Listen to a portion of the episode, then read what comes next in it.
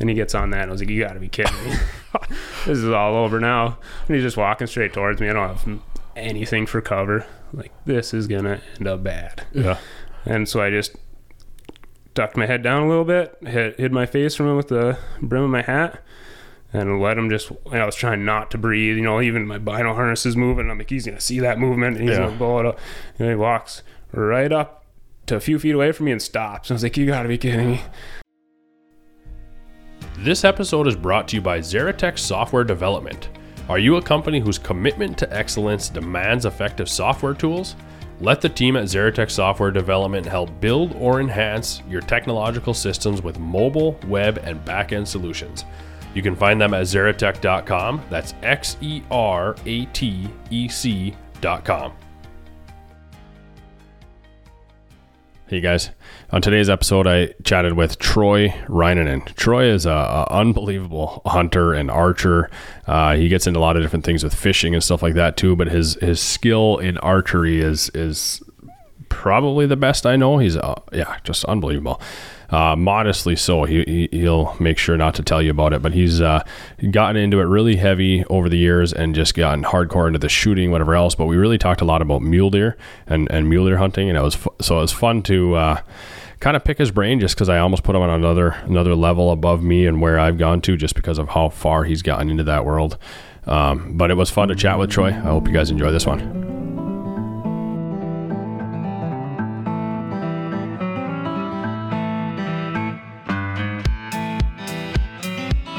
Welcome to the Obsessed Podcast. I'm your host, Logan Herkus. In this podcast, we get to meet and hear from folks who are obsessed with a wide array of interesting endeavors. We dive into some awesome stories and look at the mindsets and the psychology of those who are obsessed. Let's go.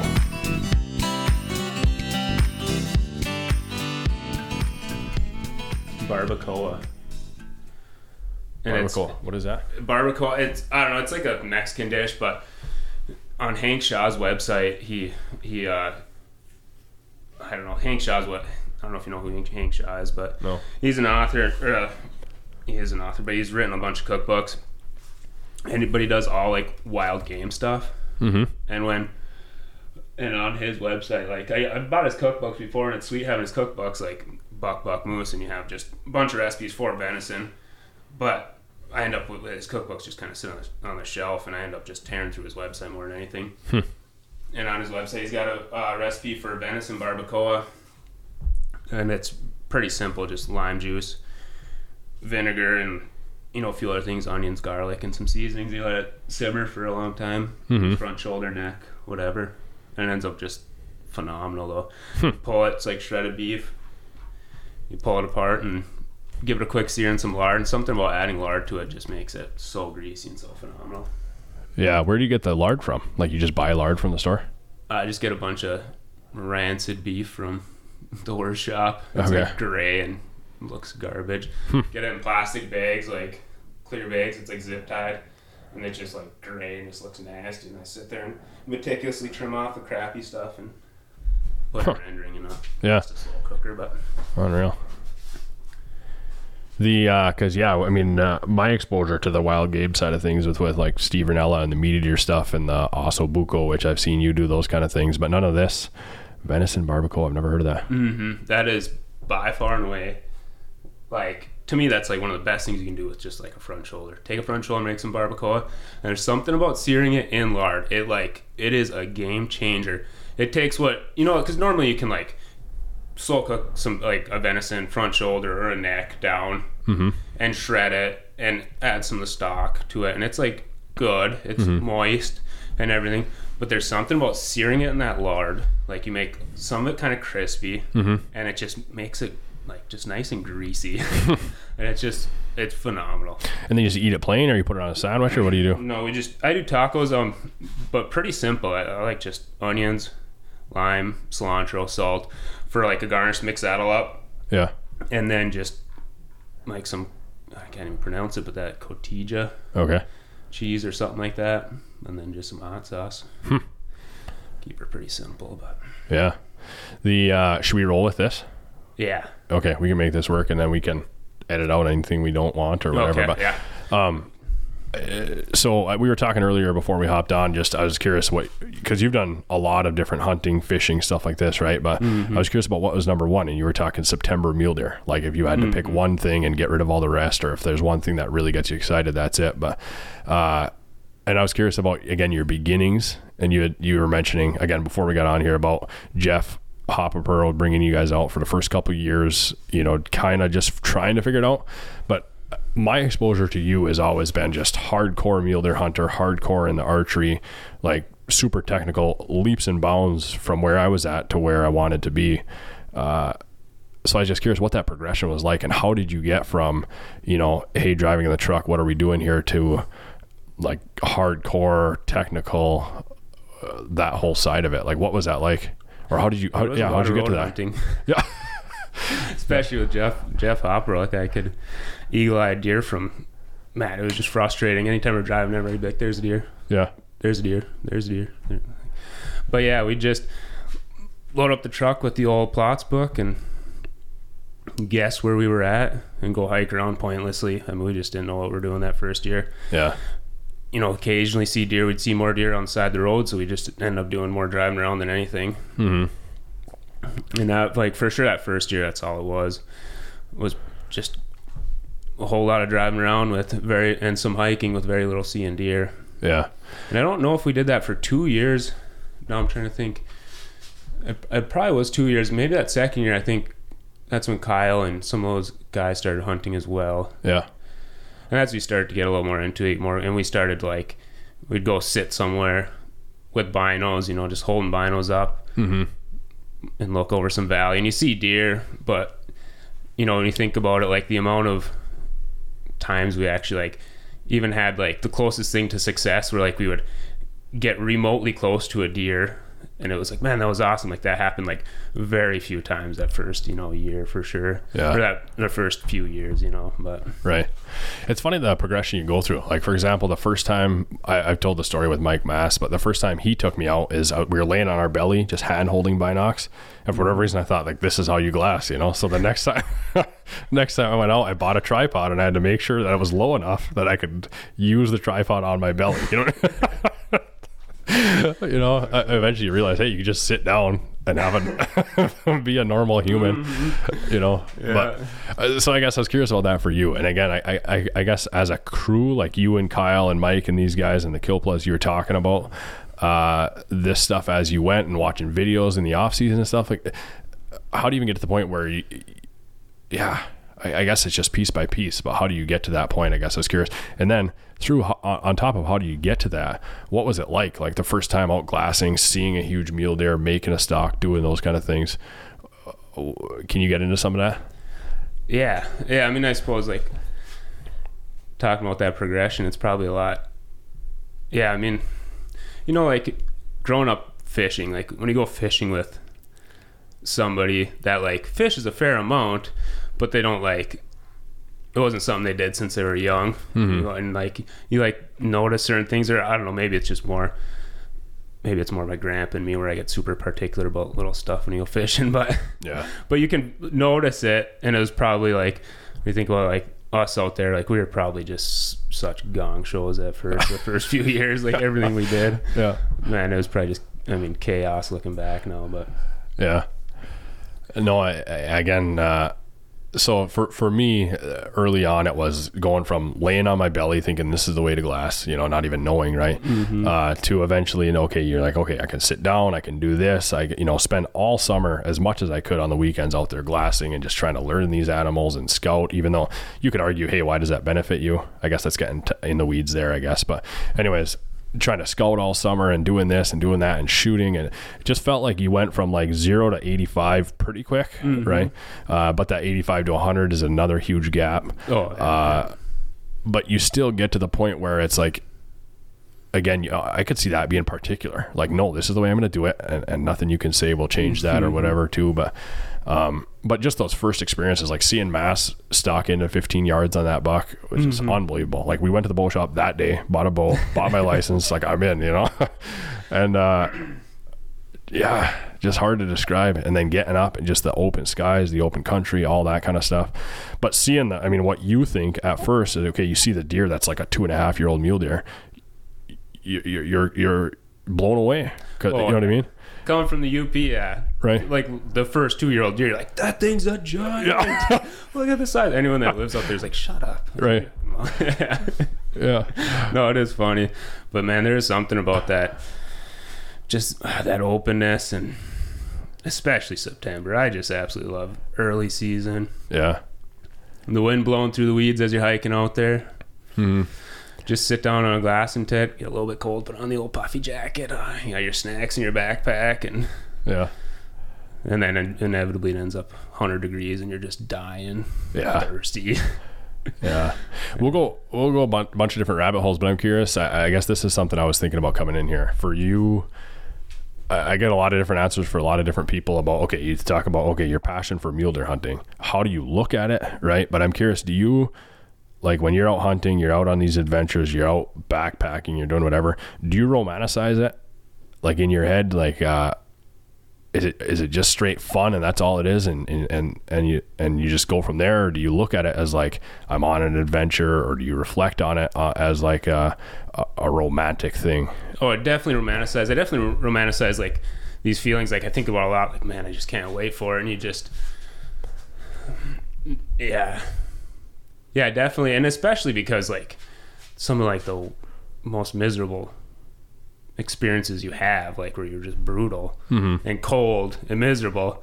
You always look back on those with like through rose-colored glasses. I mean, you're like, oh, that was actually sweet. Yeah. In hindsight, but actually, it sucked. It absolutely sucked. right But yeah, see that? I mean, I, I romanticize it big time. yeah but there's a part of me that's like okay I don't even know how to put it into words I struggle to put into words like growing up you romanticize or whatever you look up to like the cowboy and the western culture and whatever right?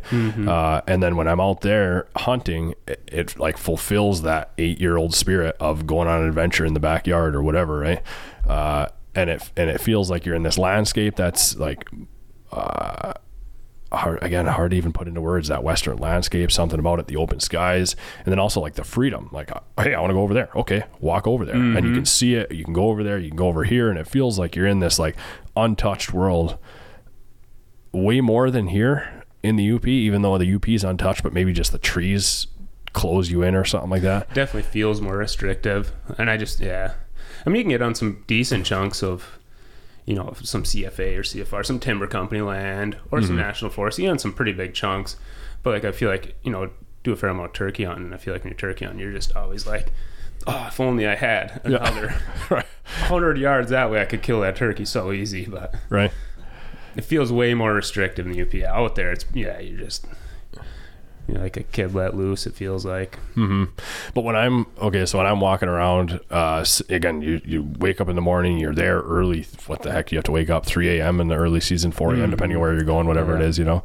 Uh, and you get up there, you're glassing, and you're hiking around. You're like, I want to go that way, and you're walking up and down these coulees. Like while that's happening, and I'm smelling the sage or whatever, like the whole experience is just unbelievable. Uh, and I catch myself in it, feeling like I'm the only person on earth. I, does that make sense? I don't know. Like uh, it's, you know, you get on, on top of a knob and you look and you're like, everything I can see, I can hunt basically, you know?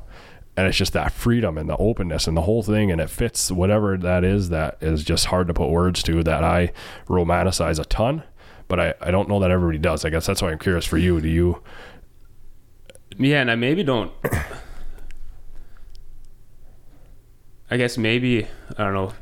It is interesting to think that like you feel like this way mm-hmm. doing this thing as if like, and you kind of like, even though like there's actually like a whole bunch of other people out there doing that same thing, mm-hmm. you don't really think about it. Yeah, I, no, I think about it. It's very much like, man, this is like the greatest thing ever. And I, I guess I don't know. I don't it feels good. It feels like normal, but I don't. Re- I guess I don't really think about much in the moment. Mm-hmm. I end up romanticizing a lot after the fact. I feel like. yeah, I mean, I I think that's kind of par for the course. A lot of times, like you try to appreciate it when mm-hmm. you're in these moments. You try to be like, oh, enjoy the moment, but it's generally hard to like. It's hard to like truly soak up these moments. I mean, Yeah. No, as I said that, and as you were answering, I was thinking to myself, it's probably more common that I'm romanticizing it after the fact. Yeah, You know? I think that happens a lot, but Where, but I'll still catch myself in little moments, like the sun's just hitting just right, or whatever it is, and, and then feeling that in that moment, and that's the that powerful moment too when you can feel it right then. But mm-hmm. I think it is more so after the fact, looking back on it, whatever else. But whereas when you're in the moment, you're thinking like uh, technical, like I don't want to lose this deer. Uh, Where is this thing bedded? Where am I going? Stuff like that. Probably. usually, yeah, usually in pure panic mode. Like, Yeah. did I choose the right spot?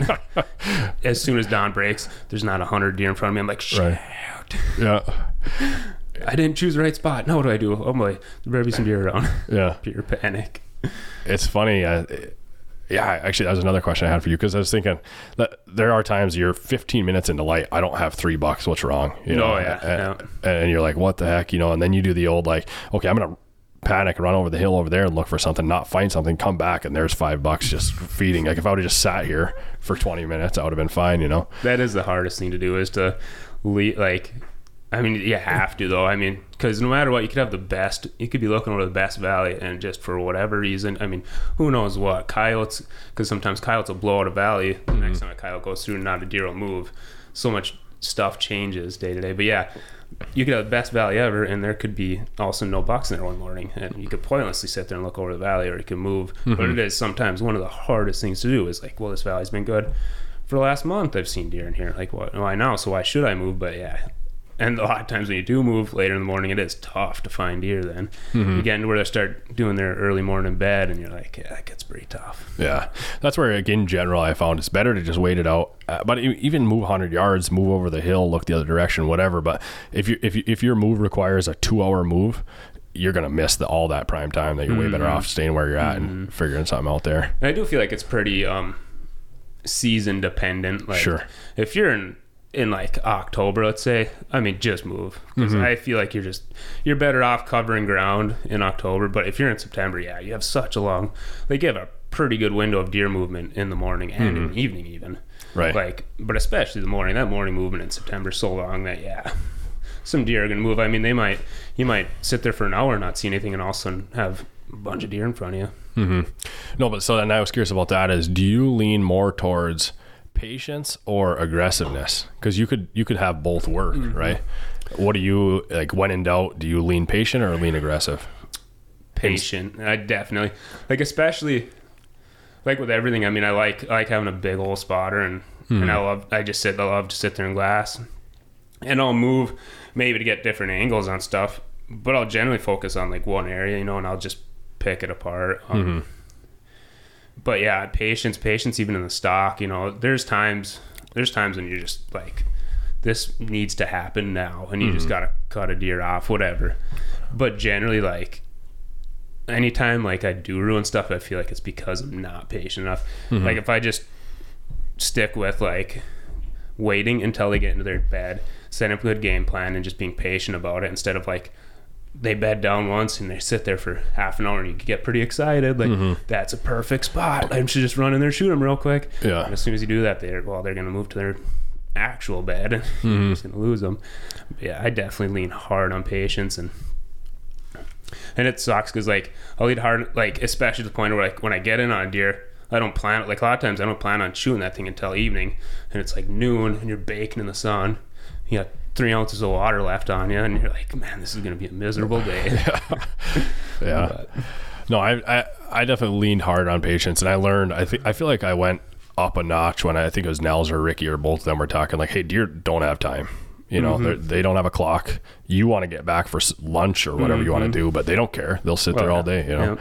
Uh, and, and realizing that is like, no, you got all the time in the world. If you're there 10 minutes from now or 20 minutes from now, it doesn't matter. You know, mm-hmm.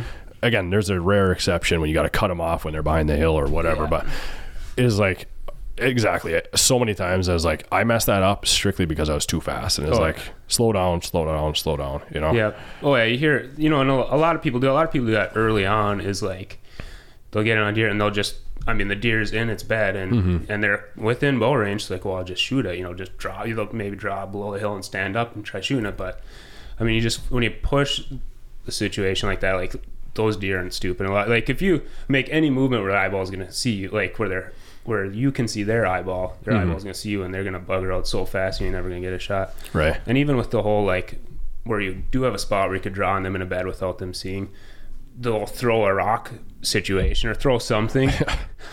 Been there, done that, and a lot of people haven't. A lot of people do it successfully, but I just feel like you are so much better off. Those deer get up so often. Like if you are set up in a spot, shoot them in their bed. They're not going to stay there for more than. They're not going to sit there for more than two, three hours without getting up and scratching themselves or something. You know. Mm-hmm. but yeah, I- mean, the one time actually I only did it once. The one time when I threw a rock, and it actually probably would have worked. Oh, I threw a shock collar remote because I had my dog with me, but threw the shock collar remote and I was at full draw. The buck didn't stand up yet, but a way bigger buck stood up where the shot collar remote landed. and so I'm sitting there at full draw with this bigger buck looking at me, and I'm aiming at this smaller buck, which was still a nice buck. I mean, it was, a, you know, a 10 point whitetail down in South Dakota, and I was just like, shoot, what do I do here? I decided I couldn't live with myself I didn't try for the bigger buck, so I tried for that, and he buggered out, and then the other buck stood up like, what the heck? And I tried swinging back on the little buck, and he buggered on out of there. Yeah. It's uh yeah, but the whole world of it is just unbelievable. Like that's the what I say the start of this podcast is is just being something where we talk about it year round, mule deer hunting, right? Mm-hmm. Think about it year round, and it's like, man, it'd be interesting to talk to other people that are into other things. But then for you, just to talk about the mule deer hunting, like I just remember those first times out glassing with Mike, and then by myself, then going out and finding bucks in July, and then oh man, Oh, just just think- unbelievable. Just think about like the like when you first lay your eyes on just like a really big buck, Yeah. just that feeling like there's so much antler on them mule Right. coming out there, and you're just like you can't believe that that you're actually looking at this thing. You're like, right? that is a feeling. That is something. Yeah. And the adrenaline of like those first stocks. Oh, Still, like I know we're going bow hunt this fall. Uh, I'll just be straight adrenaline on those first stocks. Yeah. I mean, probably all of them. I don't know, but Oh yeah, yeah. It's crazy how much that that wears you out. You sit there stopping, you keep getting your adrenaline just through the roof, through the Yeah. how much after once it's all said and done, whether it didn't work, worked, whatever, yeah, just the crash, man, wipes you out. yeah. Like I said, to start it off though, in September, you got to get up at depending on where you're going. You're getting up at three. It's a grind. two thirty to four, basically. You're getting up in that time. Mm-hmm. You know. You midday naps are they're about a necessity in that Yeah. in early September. I mean, those daylight is so so long. Mm-hmm. Yeah, and you get into like, and it feels long, and you're like, you kind of lament how long daylight is, and then get into November, and you're just like, man, these days are short. Yeah. Where'd the daylight go? Yeah. So then, did you have it? Okay, so I, the like the glassing side of things. I love glassing. I could just glass a, a hillside for nothing, just for Mm-hmm. Oh, yeah. Mm-hmm. to look through the binocs, you know, uh, which I'll do sometimes, you know. Yeah. And and did you have that as well? Like early on, you had that huge appreciation for glassing, and do you still like? Is that a a big part of why you enjoy it, or what you enjoy about it? Is the glassing side of things? I don't think I really did at first, but first starting out, like you know, you had just bottom of the barrel optics, and yeah, like once you know, once definitely once you got a little better optics. Well, even no, because even before that, there was a definitely a period even with crappy optics where you just yeah, you start to just enjoy just sitting. Something about just sitting there on hilltop, looking out and just watching those animals move and they just mm-hmm. go about their business unbeknownst to you and, you know like or they don't know you're there they're just so na- yeah it, it feels awesome and especially like it is a fun thing to do you know sometimes with with a body you're just sitting there BSing going down rabbit holes both you know just BSing and watching deer it's yeah, it's a good time Yeah. Yeah, just eating snacks. It's a way different feel. That's it too. Hey, hunting the UP, it's obviously a, a good time, but that every deer you see is usually on alert.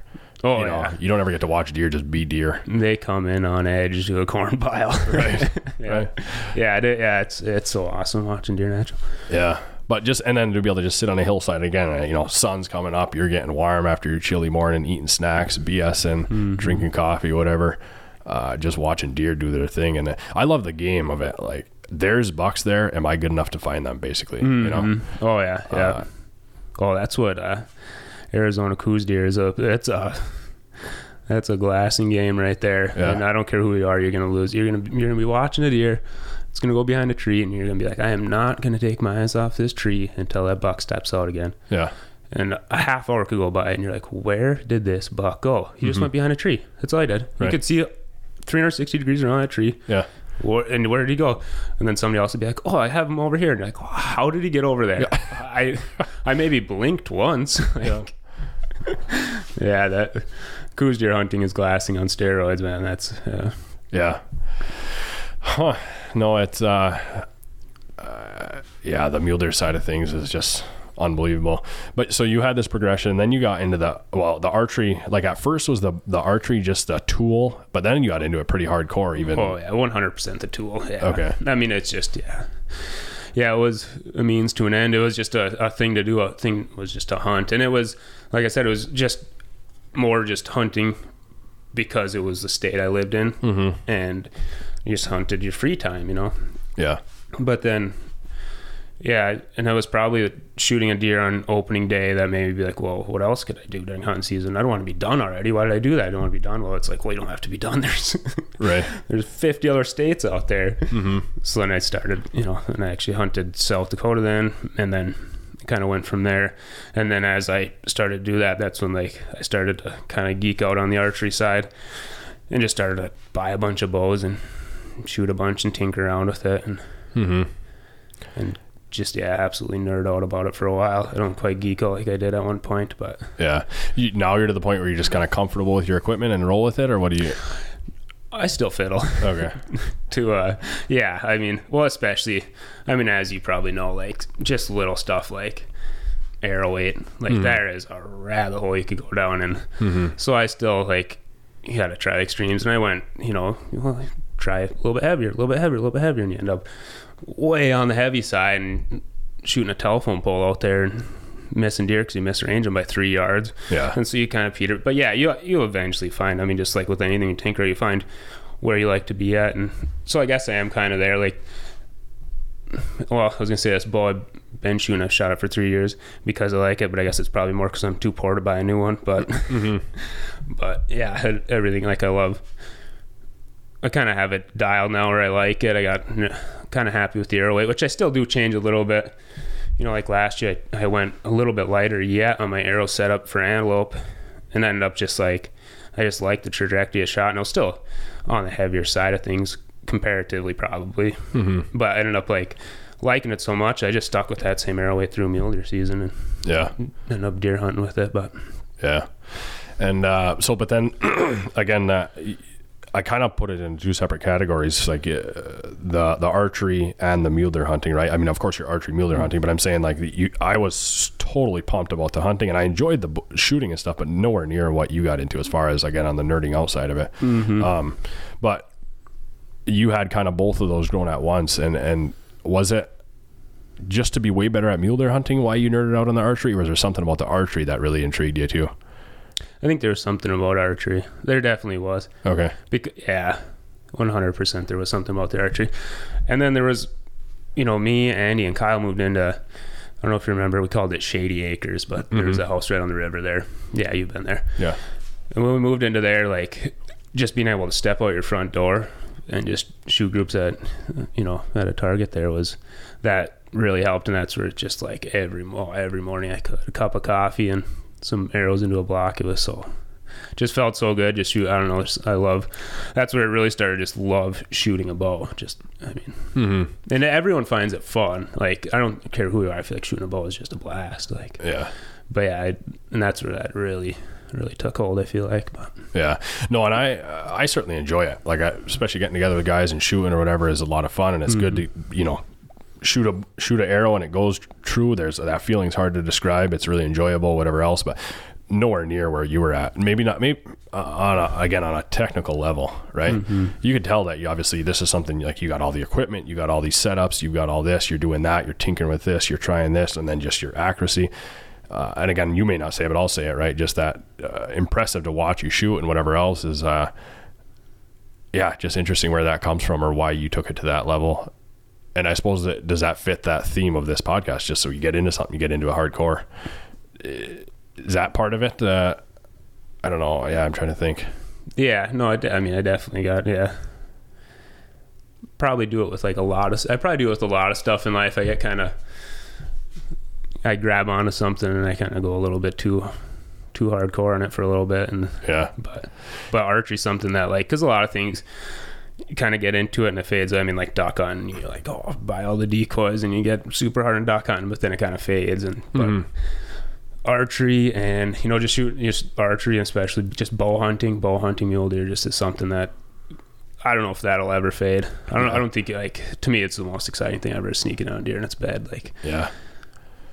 That I, I'm the same way. I could be just all in on something for three months or a year or whatever. Nothing's lasted as long as archery mule deer, yeah, or, or mule deer in general. Nothing. oh yeah, absolutely. Literally think about it every single day. Yep. Yeah, and it, and it is mule deer in general. Late like these last because these last no couple years, more probably because of Steve Sater. Like I started actually carrying around the old boomstick later in the year and Mhm. kind of starting to like that. Carrying around the rifle every once in a while for a couple of months. And that's still a riot. I mean, Yeah. yeah, it's also fun. Just hunting deer is just an absolute blast. hmm But yeah, it's interesting. I've had nothing else that has lasted. And in my head, like I'm going to be 70 still. How can I make it out there? You know? uh, yeah, starting to focus towards the future right now. I Right. keep the knees in shape for when I'm 80. yeah. And uh, I, I, I've thought about this. Is like, okay, when I'm whatever age, hopefully old, and I'm crippled and I can't walk, as I still want to just somebody plop me on side of a road over a over a big valley and just glass and like find deer for guys or Oh, whatever. You know, like, yeah.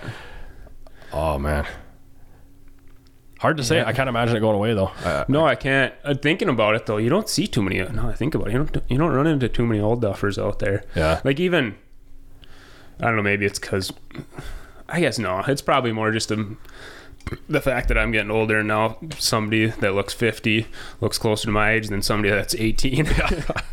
yeah. so I guess yeah, there are probably still a lot of old people running around. They just don't notice that they're old because I'm getting old. Yeah, but I was listening to a, a Robby Denning podcast recently. He was talking with a guy who, or they were kind of breaking down, hey, that like the guys that grew up in the '60s that were in the good old days. So when the '80s came around, they're like, I'm not hunting. There's no deer left. You know, the guys that were in the '80s by the '90s were like, I'm not hunting. There's no deer left. Whatever. I mean, there's gone up and down, but there's guys today that are 50 or 60 saying, I'm not going to hunt. There's no deer left. Right. Yeah. Uh, so that's maybe part of it. And would that happen to us? Like, say in 30 years, there was a tenth of the deer that you see currently. I feel still- like I'd still be yeah, out there. Still I- hunting. yeah. yeah, no, definitely. I mean, especially. Well, I guess it's more a.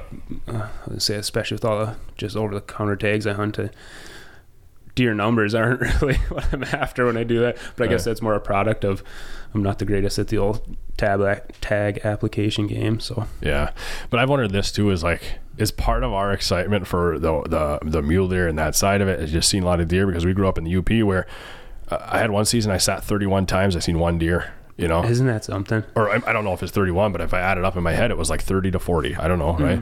Uh, all my deer were nocturnal, hunting over bait, right? Uh, you know, probably wasn't doing it quite right or whatever, not playing the wind and all this kind of stuff. But still, I mean, you go, if you're going to go out there for 30 to 40 times to see one deer, and now you can go out there and be like, hey, I saw 18 bucks this morning. Uh, I mean, scouting or whatever else, right? Not usually during the season. But either way, you go from that to seeing so many deer and just it, it- it- yeah, I think that's a part of it. So you went from like straight struggle to what in our heads is unbelievable, but to the other guys, they went from even more unbelievable to Yeah, to Less this you know? yeah, yeah, Yeah. No, it yeah, especially for us coming from the UP. Man, anyone that can consistently shoot deer in the UP is that's they have my respect because that is a grind. Yeah. I don't care who you are, that is a grind for sure. of, of not. I mean, you're just like because you go hunt out west. I mean, you have excitement every single day, Mm-hmm. and if you don't, like, just you end up you kind of can you're hiking, you're moving, like it's just yeah, Mm-hmm. it's not boring anyway. no, Man, right? yeah, out in the UP can be a grind. You had mentioned uh, not playing the wind. I always wondered if I if I look at deer movement in way too simplistic of terms, but that is like the main thing I look at when I'm like looking at like okay, there's where where were these deer? What are they going to do tonight, and where will they be in the morning? Mm-hmm. I just use like I just and I can't get away from it. I just use the I look at the wind. I'm just like, well, I mean, I guess you take into account like where you know they feed and and how the contour plays, but mainly you know wind. Just like what's the wind doing? How are they going to be using it? I end up just doing that all the time, and you probably just like you know just like fishing, you catch a just yesterday morning we were out fishing. We caught one coho and a green spoons. You put on another green spoon, and what do you know? You got another coho. So next thing you know, you got all green spoons out there.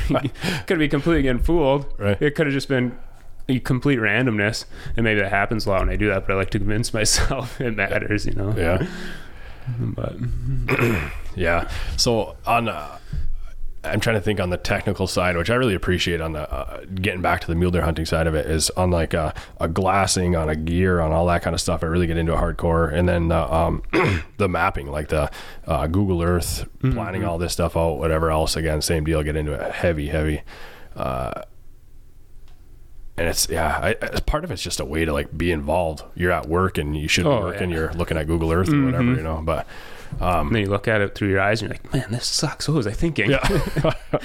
happens a lot, but But I got places too that'll uh, like haunt me for three years. Like I need to get in there, and I eventually really? get in there, and oh yeah, just for whatever reason. I mean, especially living here in the UP, you know, it's Oh, just yeah. hard harder to get to these certain spots in mm-hmm. many different states and whatever else, you know. But um, then you finally get back there, and it's just yeah, unbelievable. Although it can be the other way too. Yeah. Get back there, and it's not. But I always think about that a lot with like spots I used to hunt, and I'm like, I should really go back there and see if it was as good as I remember. Like, Mm-hmm. but obviously I left it to hunt somewhere else. Maybe it wasn't that good, but yeah, it always it it always like I'm always curious about it, but I'm not that curious about it where I actually go back Mm-hmm. in there. You know, Do you? uh I really enjoy finding the new places, just for whatever reason, the adventure of it, stuff like that. Mm-hmm. But do you, or do you have places that work and you stick with it, do you, or how do you? I end up I I can like when I find a spot, I will like that. Yeah, it, it gets hard for me to. When I have a spot that I know it's good, it's hard for me to like then go look elsewhere. I mean, it's easy during the summer to like go scout elsewhere, but like mm-hmm. once it comes to like, okay, season's open, like I'm going to my number one spot and I'm gonna pound that out. And the next year, that number one spot's gonna be my first choice again. Mm-hmm. But and because like, and I know I don't move around enough because I've been forced to move around because of like certain things. You know, all of a sudden, like the number one spot, somebody moves a bunch of cows into there right before hunting season and it's just ruined. There's no deer left there. And you get forced to go elsewhere or like um South Dakota, like the spot I've been hunting lately in South Dakota. Like I couldn't imagine hunting anywhere else in South Dakota and at, the only reason I found that spot was because I used to hunt um a lot and they made that a draw. This was years ago now, but Mhm. but they made that a draw unit and so i got forced to go elsewhere. So that happens a lot. But once i do find a spot i'm like there's no better spot than this spot. Mm-hmm. That's kind of how i get but hmm. but so often it changes and so often man i feel like like i have such a love hate relationship with cows because they can ruin your life. But man i've some of the best hunting i've had is when the cows are there but like not quite on the ground i'm hunting but they're nearby. Mm-hmm. They're all around and they just seem to just push the deer in so lately that's kind of like my favorite spots and i kind of find myself looking for that is like go near cows but not in cows I never, yeah, I never thought about that. Mm-hmm. I mean, I thought about cows and deer and how they mix, whatever else, but never that. So you're saying, okay, you'd potentially find cows and find tighter pockets of deer compared to that. hmm Big time. Like one time in South Dakota, you could look out over, and it was this great big basin, and you could see forever, and a whole bunch of cows way to the south, and right out in front of me, and out to the north, and you couldn't find a deer in there. But then this little block of, uh, it was a little bit of private and some state land. And it was just like the amount of deer that were in that, and there's deer there all the time, like spread out throughout this basin, but they were just whoosh, concentrated in that one little area. One time, me and Hannah were out. We drove out one night. Wanted to go check out this spot, and we get there, and it's just yeah, cows like you wouldn't believe. Couldn't find a deer to save our lives. You know, middle of summer, found two antelope. That was it, and we're just leaving. Like well, this was a big waste of time. We're on the way out and go across cattle guard. Go a little farther, back in cows again. I was like, wait, there wasn't any cows there. Hmm. We're in that little area between the cattle guards. I look on onX. There's one little, little tiny draw. Went back there. Was like, I just got, I got to see. Parked, step on my vehicle, take two steps from the vehicle. Three just big old giant bucks go run out the other side. I was like, oh no kidding. there was just a whole bunch of deer in there, but Yeah. never went back there because it was a pretty small little area. But Yeah. The, uh, I'm curious if you could get into that first one. You said you got straight lucky, that first mule deer that you got. Uh, what was the story there? I mean, just on side of the road. I was and, no, I was walking into this area. I can't remember what what had compelled me to go to this spot, but I, yeah, I was just walking in. and I just peeked over a hill, and there was a mule deer standing there. I was like, "Well, this works," and so I shot it. Like that's all it was. okay. Uh, and then after that, did you focus on some whitetail for a bit? I can't remember. I know you've done a decent amount of whitetail hunting in there too, but uh, I, yeah, after let me think. Yeah, I did. It was after that year. Then I started. I don't know what had compelled that, but yeah, and I'd run trail cameras down the river bottoms and stuff like that, and I kind of whitetail hunting. mm-hmm. and I think mainly because like there was like I had pictures of some really unique big bucks, one buck in particular, Mm-hmm. and then uh, and it was actually I was on I was hunting this one spot glassing for whitetail, and there was mule deer in that spot too, and I was. And- But I was hunting this other whitetail spot, so I had this two spots I was mainly hunting. One had whitetail and mule deer, and one had just whitetail. But there's a super big buck in just that whitetail spot. It was just a four by four, just an eight point whitetail, but like ridiculous bases hmm. and all kinds of points coming off his bases. I have one of his sheds from like early on when he wasn't that big, and it's still like, man, that's a, a, matching set. And like, man, that's a Mondo set. But hmm. um, I was sitting there, I was planning on doing an all day set, and at about noon, I was like, I gotta go get some food. I didn't bring enough food. So I real quick I got to my vehicle because it was just uh, was not a far hiking, and I was just sitting in the ground. I out to the vehicle, and there's somebody else walking in to Oh. right where I came in from. He's parked right behind me. He walked in just you know I don't know, 150 yards away from where I was, was where he was like entering the woods. I was like, that's you know I was just ticked off trying to decide what to do. So I left. Got out there and ended up shooting a deer that day. That, day, that uh, deer you and Mm, uh, mhm. Kinu came out there Yeah.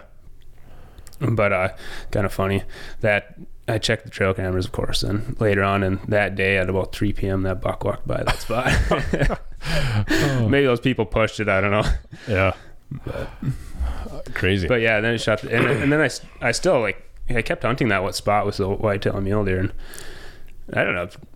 Pulled a, we pulled a pile of bucks out of that one spot. yeah. I mean, but it was, you know, talk about the heydays. That spot back in the like you, whatever that was, five years ago, six years ago.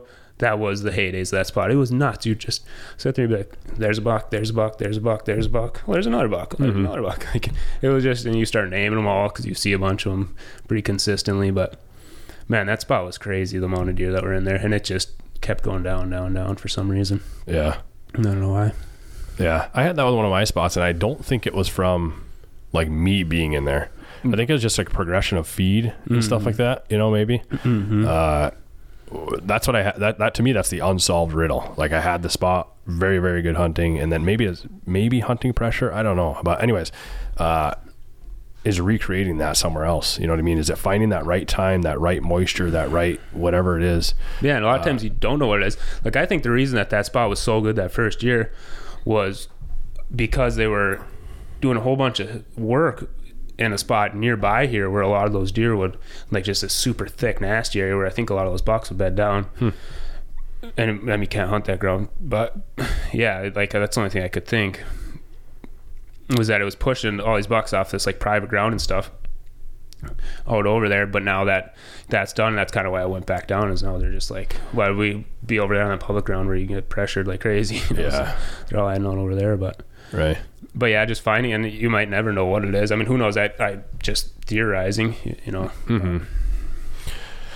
Um, so then you shot. Okay, so that was a, a, really nice mule there you shot then. But then uh, after that, you got a few different mule deer. I'm just curious, like your favorite stock, uh, your favorite hunt in North Dakota, something like that. If you could pull from one, what that's like or what you go through, and then your kind of your thought processes through it. Just because I think it's such a foreign world to a lot of people. Favorite stock was probably actually in South Dakota on a whitetail. Just spot and stock whitetail hunting. It wasn't in North Dakota, but it was actually. I sent you a picture of that buck. This is. I was thinking about that uh, yesterday. Like that was two years ago now. I sent you a picture and you asked me to go on this podcast. I was like, oh yeah. I. I just kept pushing it off. I was like, that was two. How did two years go by? What? the- man, could I procrastinate? Right.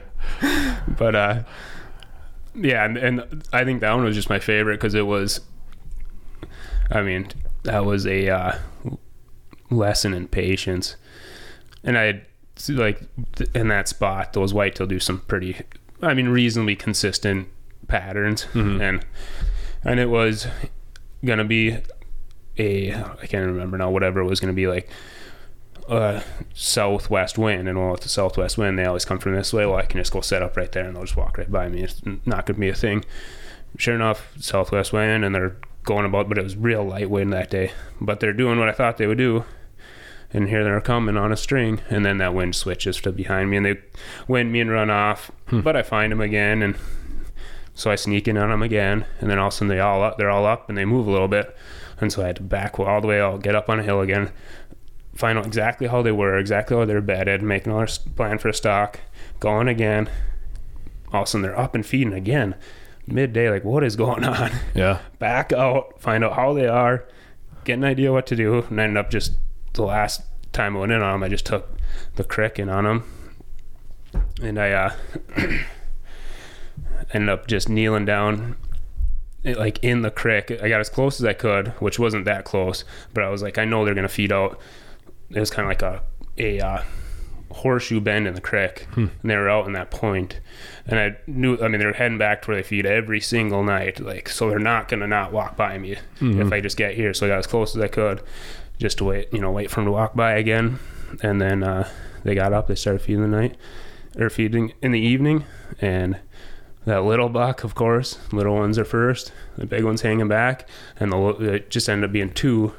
All the other ones, I don't know where they were, where they ended up, but the two that I was interested in, two one eight pointer, one ten pointer, but the ten pointer was smaller, younger deer, and he was ahead of that bigger buck, and he's feeding, walking, making his way towards me, and just tempting me like you couldn't believe. And I am not the greatest trophy hunter. I'll shoot whatever, Mm-hmm. but I was like, I can't, I just can't. And that thing ended up getting on the trail that was about probably six feet away from me because I was kneeling on a kind of like a cut bank on the creek, in the creek, and there's a trail at eye level right on the edge of that cut bank. And he gets on that, and I was like, You gotta be kidding me. this is all over now. And he's just walking straight towards me. I don't have anything for cover. Like, this is gonna end up bad. Yeah. And so I just ducked my head down a little bit, hid, hid my face from him with the brim of my hat, and let him just. I was trying not to breathe. You know, even my bino harness is moving. I'm like, he's gonna see that movement, and he's Yeah. gonna blow it up. And he walks right up to a few feet away from me and stops. I was like, you gotta be kidding me. I'm trying not to shake out of my boots, and all of a sudden I see his nose dip down in, under my hat brim, and he, kept, he starts doing that head bob and trying to figure out what I am. He's head bobbing. I'm like, oh boy, this is all over. He does that about, well, it felt like 38 times, but it was probably six times, you know. Yeah. does that a few times, and he just kind of ventures on past. It's like, holy crap. And he stops, comes back two steps, like, you gotta be kidding me, this is all over. And he turns around, keeps going. I was like, whew. Well, that worked out. And then that big buck was still like 70 yards away, feeding. And he starts feeding, kind of getting near that trail. And I was debating shooting him. He's in the 60s, and I, I'm pretty bad at just waiting. I'll just end up shooting him at stupid long ranges more often than not.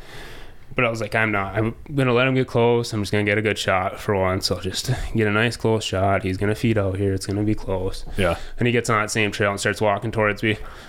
Just walking towards me. I don't have much for cover, and he's just walking towards me. So I'm like, I can't draw. I can't pick up my bow. I can't move. I can't breathe. Right. I got no. I got no options. I'm stuck. and he ends up at like I don't know what it is. So he's within 20 yards by a good margin. He ends up stopping, turns around, starts licking his butt. I was like, well, that. I mean, he couldn't ask for anything better than that. Yeah. So I just ripped my bow back, shoved the pin somewhere on his chest, and just hauled down. he went uh. about 10 paces and tipped over. Unreal. It was such a fun hunt, but all the while I was sitting there, I had a muskrat tickling my feet. I don't know why the heck that muskrat was just muskrat kept coming back and just coming up to my legs, and I'm like, you know. Get, get, get out of here! Come on! Oh, that's crazy. mm-hmm. That buck when he was coming, that younger buck coming, dipping. I mean, you're talking feet away, a foot away. Tw- uh, what are you? So it was, I was kneeling in the water on the edge of a creek bank, and it sloped up at probably about a little bit over a 45 degree angle till about the last two feet of ground was a cut bank. It was actually like just straight up and down. Yeah. And it was overall eye uh, maybe a little bit above eye level. No, probably about probably about eye. No, maybe it's even shallow. I don't know, but somewhere around that eye level range. So Mm-hmm. however far that ends up being at that, you know, I don't know. It wasn't far. Yeah. But you could say you could say it was even 10, 20 feet. Like twenty feet's close, but it, Right. this was close, close. Yeah. like I don't know. I couldn't believe a whitetail because that's one thing that gets addicting with whitetail is how like like you could be feel like you're so hidden like if you're on the ground you could feel like you are like extremely hidden. They can't pick up your contour at all. And all of a sudden they'll just like look at you and their eyes get about twice as big and they run away and you're like how the heck mm-hmm. did you see me? There's some whitetail i don't know. They are very good i feel like they're very good at like maybe this is me just theorizing and making pull much crap my ass, but I feel like they're very good at like spatial recognition. Like they remember what that tree looks like, and now there's this extra little bump on it. They're like, Yeah. I don't know what that is, but I like it. Yeah. But so how that how that young buck didn't peg me, I will never know to this day. I didn't have have a crick behind me. I got no cover behind me. I got just some willows, some whips to my side. Like I don't know, it was mm-hmm. just a miracle. Yeah. That's crazy. And then that other buck came in and just gave you the shot. Yeah, Yeah. yeah, he just, man, and especially I was just like, I was just so proud. I was just so glad I didn't shoot that thing at, you know, whatever he was. Just sitting there feeding, well within what I've shot many deer at, and I just, but I for some reason held off on that one, and it ended up being so fun. Yeah. Yeah. The, uh, it's, it's hard. Yeah. The, just the, the archery stock is just such a crazy world. Uh, you know, the, again, like you said, the adrenaline and how many times you got to go in and go out. And I'm thinking like the first one I shot that you and Kyle came up, helped me, uh, get out is like, it was like a five hour ordeal, for- you know, Oh, mean, yeah, to, yeah. to get the thing and you're doing this and you're doing that and you're making this loop and that loop and you're doing things that like, you know, five hours before I killed it or four hours before I killed it, I was at 150 yards. You know? Oh yeah, yeah, Like a rifle, boom, you're done. You know? yeah. Which is, again, a lot of times those rifle hunts, the deer are a different animal than uh, in North Dakota or some of these other places, right? But, anyways, it just, and then you're making huge loops and doing this and doing that. It's just hard to describe the that feeling and that up and down and slow, and it's like you're playing chess with these things, you know? Mhm, yeah.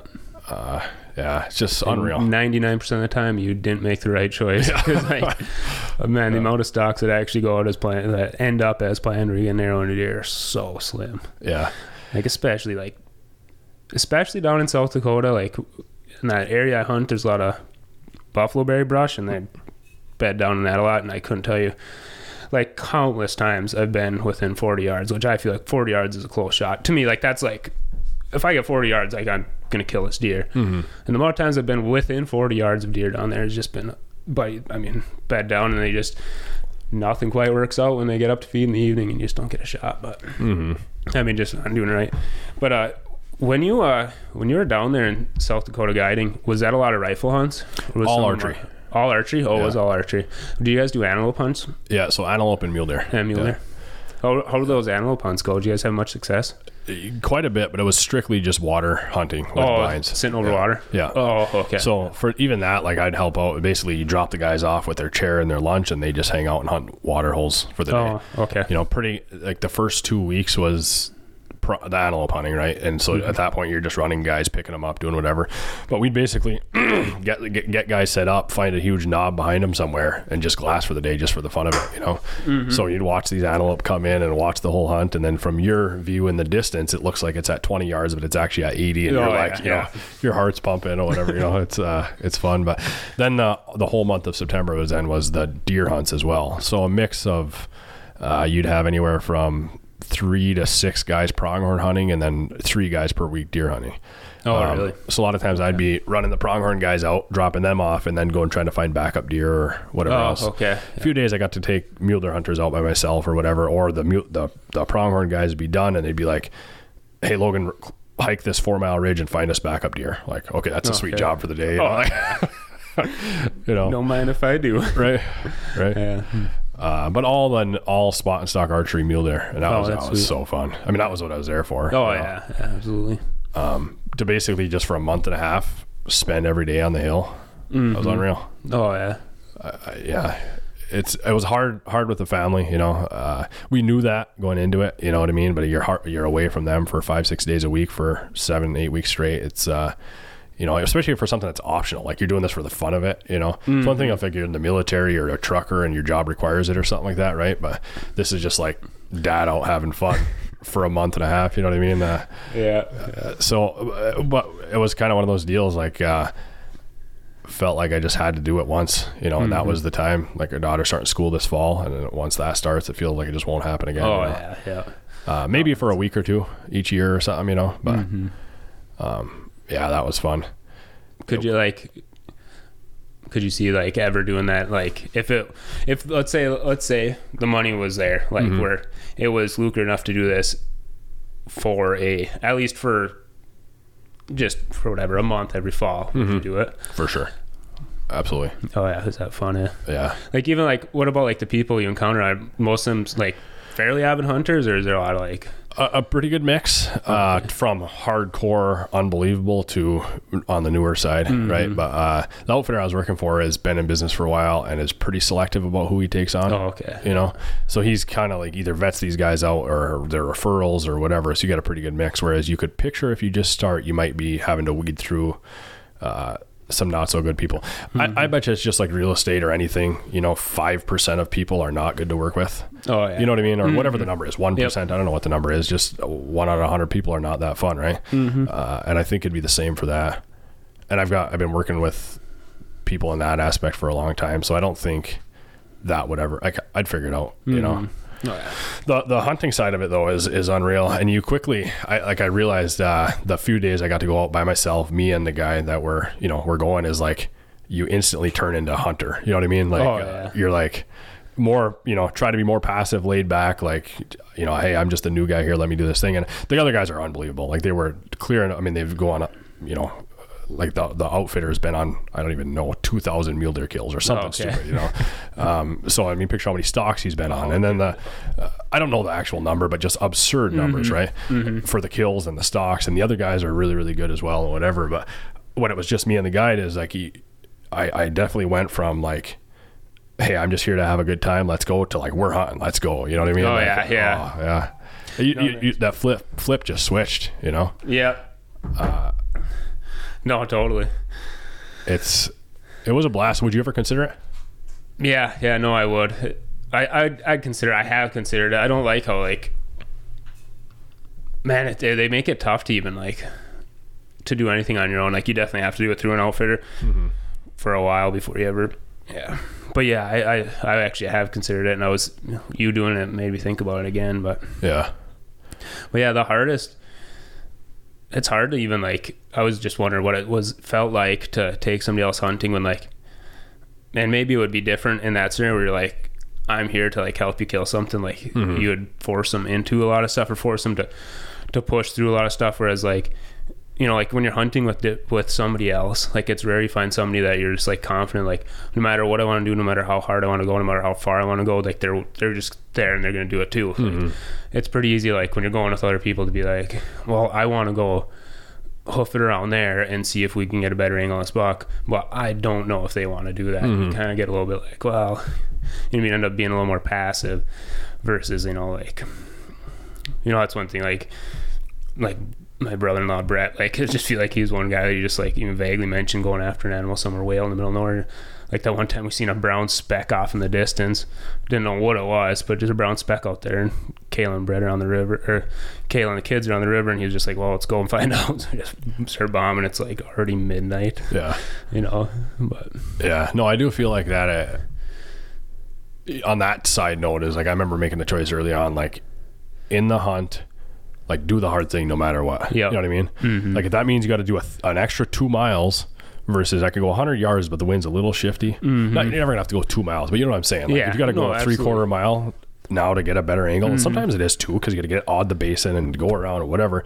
Like do that. You know what I mean? Mm-hmm. Uh, and and uh, I think you could do that with your hunters too, and you maybe just weed out people that aren't like that. yeah, you and know? you definitely would. It's it's it, it is way different when you're by yourself versus somebody else. Even when you're like, this person is going to care if we do this. Like it, it makes you think about it a little more. Whereas, like by myself, it is very easy just to be like, whatever way is best. I don't care how long it takes, how hard it takes. Like it's very easy just to do that. Mm-hmm. But when you have somebody else, you at least consider like, are they going to want to do this? this is gonna suck. Right. But yeah, Yeah, I think you could talk it through with your people and say this is where it's at. But yeah, I'm trying to think. Even I, I had the uh, distinct moment of okay, taking a gentleman out. We get set up on a hillside, found a buck, uh, and we're going after. it. Like, hey, right now it's it's it's hanging out here. Let's watch it for a bit. And it started busting brush. I'm like, no, it's it's busting brush. We can move fast. Like, let's go right now. One of those rare moments that you can just go right. oh yeah, yeah. Uh, and I'm like, nope, we got to go right now. We got into like 90 yards. Okay, here we are. It's right across the way and it's just bust and brush. And he's like, we should sit and wait. And I'm like, it might have been the right call. Hard to say, right? But I'm like, it's still bust and brush. He has no idea we're here. We can go again right now. Let's go, you know? So we get in. uh, And that's where, again, I'm like pushing him, but it felt like I'm hunting with a friend. You know what I Oh, mean? really? It didn't feel like, it didn't feel like this is like a, a, a paid for thing. It's like, we're hunting. Let's go. But Oh, yeah, yeah. Although it's a little bit of like a mentor role, you know what I mean? Because you're obviously you have the experience, right? Mm-hmm. But either way, we got into 40 yards and the buck to see the rack coming at us or whatever it was, and it was a super tall grass. And we're down in this little dip, right? Just waiting for it to step out at 40 yards, you Mm-hmm. know? See the rack, see it coming, like here it comes right now. And then the rack got low and never seen it again. I can't even explain it where it went or what, it wind us or, or what, I don't know. But Interesting. um, that was one one deal there. But anyways, it, just that specific moment of of going that felt like I was with a friend. you Oh, know, yeah. I- I- my adrenaline was just as high as if you and I were hunting. You know, Oh, I, I, I believe that wholeheartedly. Yeah, yeah. You don't have to have the bow in your hand. It is still something else. Yeah, right? Yeah, your heart will still get jacked through the roof. But yeah, I could see, and I could see that as well, if you're them there to get them on a deer, you're just gonna be like, we're doing this no matter what. You're not gonna you're not gonna sit there and consider their feelings. You know, you're like, we're just going for it, man. Right. But you did. I mean, you do have uh, Uh, different physical abilities where you do take it into account, right? Yeah, and you're gonna have to. Yeah. Yeah. Forrester Research interviewed 206 senior technology leaders in major organizations responsible for software development sourcing. 63% said their software development service partners do not have a full understanding of their end customer. If you're dead serious about moving faster and getting more done, Xeratec Software Development can help you move forward with confidence. Let the team at Xeratec Software Development help solve your problems with mobile, web, and back-end solutions. As they align with their clients, they use a proven method to understand the scope of the problem and help demystify the steps to make it go away. They will deliver the software solution you need, and they do it with the integrity that you'd expect from a family owned business in the heartland of America. Schedule a call with the team at Xeratec today at xeratec.com. That's X E R A T E C.com.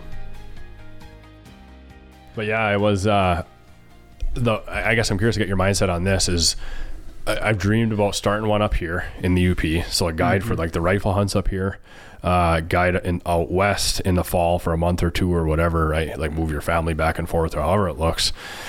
But my mindset was this is like you could argue, hey, why don't you just go hunt? Which is sure that's awesome, but tough to make happen in like a family situation, right? How do you just go hunt for three months? You know what I Oh mean? yeah, yeah. Uh, whereas if you were guiding, it would allow you to like live in the woods, be involved with it for three months straight, and not have it feel like you're being super selfish or taken away from your family. Is that does that make sense to you, or how do you think about that? No, yeah, it definitely does. Yeah, and that's actually that's kind of a lot of the reason I consider it because it would, well, and it would be not your normal job working for the man. You know, mm-hmm. it would just be it. Would, it just seems like it would be more enjoyable, but but it's kind of funny when you listen to a lot of old time guides talk about it. Like, not too many look at it very fondly. It seems like Yeah. like very like some do. Like you definitely have some that you know. Di- I mean, they did it their whole life and they loved it, you know. Mm-hmm. But I just, and maybe it's more just fishing guides that don't seem like they look back on it too fondly. But but yeah, it'd be fun. Yeah. I think there's like two, to me, there's two components. One is you got to have strict boundaries. Like I think most of them probably burn themselves out. They work way mm-hmm. too much way too long, right? So set up your life in a way that the paycheck from it isn't that important. I mean, mm-hmm. make enough to compensate yourself, right? And still charge a going rate and whatever, right? Yeah. But, you know, if you need to make, you know, make 40 grand that fall instead of 80, whatever. I don't know what, mm-hmm. what the numbers are, right? But, or make what make half but have a life that you can sustain right versus getting burnt out on it but also it's working with the public i think that can burn a lot of people out again like i talked about that one on a hundred people that's bad and tough it could just straight ruin it you know? Oh, yeah. and especially starting out, you're gonna get. I feel like you're gonna end up with a lot of. mm-hmm. I mean, it's gonna take you a while to be selective, yeah but Yeah, but it, I think you could. I think you could rise pretty quick in terms of making a name, and then get to know different outfitters that have surplus clients Mhm. and get referrals from them too. You know, yeah, yeah, um. I, I think you could do that. But then just, yeah, in my head it was like set up uh, the whole situation where the money from it isn't that important. Mhm. Again, enough to justify it. Uh, and still making a decent wage, but you're not like paying for the rest of the year from it. You know, whatever you do outside of that is what's making your income. Mhm. Um, and then I think you could have that perfect world where you're not burning yourself out. Hard to say. Mm-hmm. No, it would, it would be worth. It would. It'd be fun to do. It might be one thing I consider is like it might be tough to do like. At least like North Dakota, South Dakota, like a lot of those outfitters are big private landowners, Mm-hmm. and it, but you don't find too like I don't know of any outfitter that does public land hunts in like North Dakota. So, Mhm. Like I don't think it's a real lucrative game, but maybe be the first. Yeah. Yeah. I know I looked at like this was going on years ago. I, I mean, just because they weren't online doesn't mean that there isn't a outfitter. I'm sure there. I'm sure there's some. Mhm. But I was looking. I I looked. I was like, I'm gonna find somebody and I'm gonna uh, be a guide for them for a while so that I can at least get my outfitter license and at least have it. Mhm. I couldn't find anyone. The only thing I could find in North Dakota was was uh, that private land fenced in elk. Hmm. But Yeah. Huh. No, I don't there know. is. I, I want to say there's some. I was asking Mike Davenport about that, and he did mention somebody, but I can't remember who that was now. Yeah. No, it's uh that was I mean actually the podcast even is kind of what inspired me to do this. You sat I sat across from like 40 people and they're telling me what they're interested in and they're like, "Yeah, I've been dreaming about flying to Alaska or I've been dreaming about this." And you're like, "Why wouldn't you?" You know what I mean? Like life is short, you know. Mm-hmm. Oh, and, yeah, then- and then yeah. eventually you look in the mirror like I've been talking and thinking about guiding out there forever. Why wouldn't I? You know? Yeah. And and found a way to make it happen. But it was uh, uh unreal. I'm so glad I did it. Oh yeah. Yeah. No. I, yeah. Yeah. Fun. Super fun September. Yeah. How long did you do it for? August 18th to the end of, end of September, and they were like five day hunts. So I don't remember how that worked out. I think there was like six or seven batches of hunters or whatever that, mm-hmm. that ended up coming through. You know, But, Yeah. yeah, um, that was so fun. The highlight was the the last day of the last group of hunters. We got three bucks. Three guys on the last. Well, th- it was their fourth day of their five day hunt, and on the f- day four, no bucks down or nothing. You know, uh, and I could get in the story another time later too, or something like that. But it's uh, ended up having a big part in glassing up all three of the bucks. Oh really? Uh, and and yeah, well, the, no, the one I gla- no, excuse me, the one that first guy, the, another guy who got in, uh, they shot it, and then I found it, then got, got in for a second shot, you know. oh okay. Um, but then the other one in that same time found another buck that we ended up getting in on, and then the, uh, that afternoon found another buck that we ended up getting in on and getting it too. Oh so. no kidding. But three archery deer, three guys in one day, that was That is unbelievable. unreal. Yeah. Jeez. Huh. Um, but that, that was to top it off at the end end of the trip. Oh, just to yeah. end it, end it on a high note was a lot of fun. But yeah, you've considered it though. Yeah. Oh yeah. Yeah. Not so much lately. I guess maybe more just being selfish. I start like yeah. But no, it wouldn't. It would. It would offer you like a lot more time in the woods. Mm-hmm. Right now, I just I get lately working at go doing this twenty and ten schedule. I like just kind of get a little bit of uh, tunnel vision, I guess, Mm-hmm. where I start looking at every month as like I can do a trip every month Mm-hmm. within a ten day window. Yeah. like you know if my days line up and actually lately now this year my days up my days off line up like complete garbage for every single hunt in every Hmm. single state like bar none Yeah. so so i'm just and we got a kid coming in august so i'm just this this season will be a it'll be a little more laid back Yeah. i actually didn't even draw south dakota went to a draw now for their archery tag Mm-hmm. And I didn't even draw that. I couldn't believe it. Hmm. That, that that they cut those tags. Which I mean, if they're gonna make a draw, draw and they're gonna restrict tags, some people aren't gonna get them, and I just end up being one of those people. But I, I didn't look into what they restricted it to. I didn't think they would restrict it that much. Yeah. But but they're really cutting back now, which is surprising. Yeah. Yeah. No, I mean, even just to wrap it up, it's, uh, I was excited. I, uh, obviously pumped to talk about mule deer, right? But, uh, uh, I really didn't know necessarily, like I said, it would you, I assumed you would say mule deer for num- being number one, Mhm. you know? Uh, but I didn't know that things can change or whatever. There's a part of like, st- yeah, unreal, you know. Yeah, no, and it's I mean, we we we obviously like as Americans have like we're so damn lucky. Yeah. Like we can go we can do so much when it comes to hunting and fishing. Like we have there's so many opportunities out there and you could talk to anyone and like they're like like the just the range. It's it's it's abs- absolutely remarkable. I mean, and so like it's pretty easy to to find stuff to preoccupy yourself with all year, mm-hmm. you know. But yeah, no matter what, like, and I can get pretty hung up. Like I was like, you know, whatever, going hunting Lanai, like all that, like that kind of gets in your blood. Just that, you know, island living and mm-hmm. hunting. It's like, oh, that's fun. It's like fun, but it's all that's all it is. It's just fun, mm-hmm. no matter what. Yeah, I always come back to just there's just something about something about mule deer, you know. Something about mule deer, and, and maybe that'll fade. You know, I mean, there's definitely a whole lot of stuff I haven't done and need to do yet, but it's Yeah. definitely in my blood and in my bones right now. I don't think that'll leave Yeah. but yeah, I think no matter what, like, I don't, yeah, I don't see not, not doing mule deer hunting and not just hunting as much as possible. And it, it is sweet being able just to take home piles of meat all the time and, Mm-hmm. and having, I know we were kind of vaguely talking about it earlier, but yeah, just having, having meat that you feel something about to cook and and I and I never like romanticize that aspect of it Mm-hmm. like especially like I mean I just out there killing stuff and and eating it. Like I didn't never romanticized it but it definitely had a feel to it. the point where like when you run out of venison like and all that like we're out don't have any. Whereas like with venison I like enjoyed cooking. I'd look for recipes like oh let's try this. And now that we're out of that like when it comes to red meat stuff just having used beef I could care less about doing it. I'm like just do what you want. I don't care. Like whatever it is I'll eat it. But mm-hmm. also no no drive for any of it. But Yeah.